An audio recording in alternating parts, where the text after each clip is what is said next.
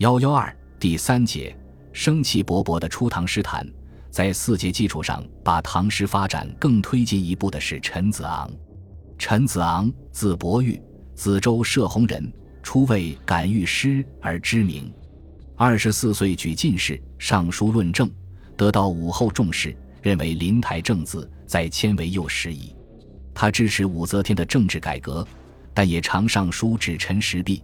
曾随武攸宜讨伐契丹，后解职还乡，为县令陷害，收系狱中，忧愤而死。陈子昂在诗歌理论上继承刘勰、钟嵘反对南朝形式主义诗风，标举比兴、风骨的传统，反对唐初宫廷诗人们所推崇的齐梁彩丽静繁而兴寂都绝的诗风，提倡风雅兴寂和捍卫风骨。所谓兴寂。就是要求诗歌发扬批判现实的传统，要求诗歌有鲜明的政治倾向。所谓风骨，就是要求诗歌有高尚充沛的思想感情，有刚健充实的内容。陈子昂继四杰之后提出这样的诗歌主张，对涤荡南朝以来的浮衍诗风、开辟新的诗风更有着积极的意义。陈子昂的诗教之四杰，内容更广阔丰富，思想也更复杂深刻。如边塞诗是一个传统而古老的题目，但陈子昂所写的边塞诗，有的表现了对边塞将士的爱国热情遭到压抑的同情，有的揭发了袭击吐蕃的穷兵黩武举动。他从征塞北时，还写下了因将帅无能，使边民不断遭受侵害而深表愤慨的作品。陈子昂的边塞诗表现了强烈的现实性，他比四杰进步的地方。就在于他敢于揭露现实的黑暗，从生活的旁观者变为生活的干预者，这在陈子昂其他题材的诗中也得到了表现，如他对武则天唱佛教做佛事而劳民伤财深表不满。他的感遇诗之十九曰：陈子昂的这些诗曾引起杜甫的强烈共鸣，悲风为我起，激烈伤雄才，也引起杜甫的深深尊敬，千古立忠义。感遇有一篇。此外，陈子昂比四杰高明的地方又在于，他不仅感悟人生、体认哲理，也关心朝政，表现出强烈的入世愿望和对建功立业的追求。如《宋魏大从军》曰：“诗中有一种昂扬壮大的感情基调，有着非凡的抱负和磅礴的气势。”由于现实的无情，有时陈子昂也陷入苦闷，感叹人生祸福无常。向往出世成仙，流露出佛老的避世思想，但不能简单的看作是消极。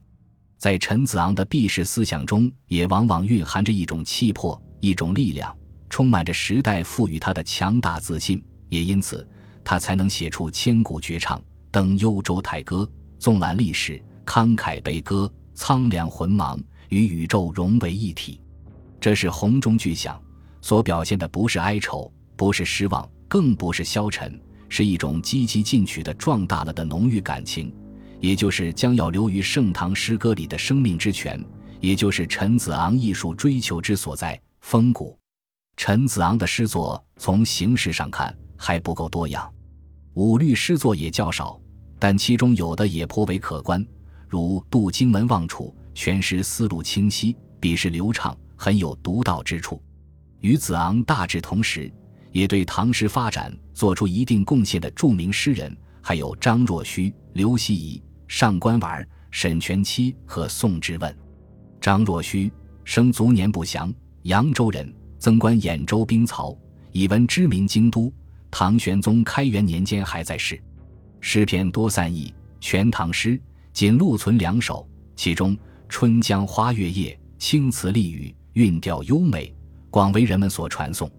他在诗中以春江月夜为背景，用轻快流畅的笔调，形象细致地描绘了相思离别的情景，没有同名宫体诗的浓脂腻粉。诗中虽也有伤感，但这伤感是对人生的一种感悟，与自然的一种交融，在伤感中追求和展现诗歌的纯美和明丽，这正体现着唐代强盛的风貌。与张若虚诗风相近的是刘希夷。刘希夷生卒年代不详，汝州人。《旧唐书·乔之之传》赋《刘希夷传》，称其善为从军归秦之诗，辞调哀苦，为时所重，志行不修，为奸人所杀。刘希夷诗以“代悲白头吟”最为著名。他在这首长诗中感叹青春不能长驻，红颜不能永存。全诗在悲叹人生，但通篇又是那样清纯明丽，给人一种向上的朝气。其中“年年岁岁花相似，岁岁年年人不同”两句，言人所欲言而未言之语，传颂古今。这似乎是叹息人生短促。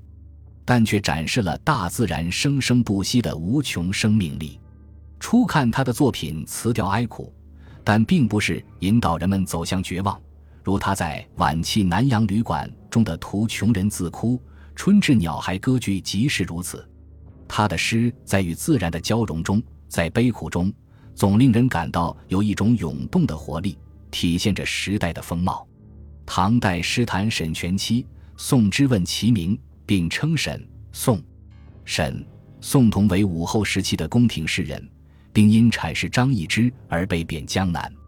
但值得称道的是，他俩同对诗歌格律所做出的贡献。《新唐书·宋之问传》称：“汉建安后弃江左，诗律屡变。之沈曰：‘与信以音韵相婉复，属对精密。’及之问全期，又加迷丽，回记生病，曰勾准篇。”如锦绣成文，学者宗之，号为沈宋。元稹也说：“沈宋之流，言练精切，稳顺声势，谓之为律诗。律诗发展到沈宋手里，才完成了体制建设，达到了成熟定型的地步，明确划开了古体诗和近体诗的界限。他们运用这种形式，写出了优秀的作品。沈宋诗虽不乏格律精工之作。”但内容多是奉诏而作的应制诗，其他题材的诗以沈佺期的《独不见》为著名，《独不见》是乐府杂曲歌词旧题。这首诗描写相似离别，以海燕双栖起兴，从对环境气氛的渲染，表现出思妇孤独的心情。诗从形式上看已是完整的七律，七律在初唐还处于萌芽状态，作者很少。这首诗是较早的优秀之作。沈宋南贬之后，生活发生了变化，也给他们的诗作带来了变化。宋之问的《步大于岭》为其南渡的代表之作，遭贬南冥，忧伤杜陵。怀土思乡，至此比兴，情景交融，含蓄婉转，幽怨沉郁，对仗工整，形式完美，深化主题，情致动人。表现了一种全新的风格，他与沈佺期在这方面的倡导和成就，为人们赞为风味，欲称新生。就在沈宋体走向成熟的过程中，朝中由上官仪的孙女上官婉儿掌命，并代帝后继长宁、安乐二公主作诗，又平地群臣之作，以定赏赐。于是上行下效，律诗遂成风气。此后。诗人得以寻辙运金，佳作泉涌。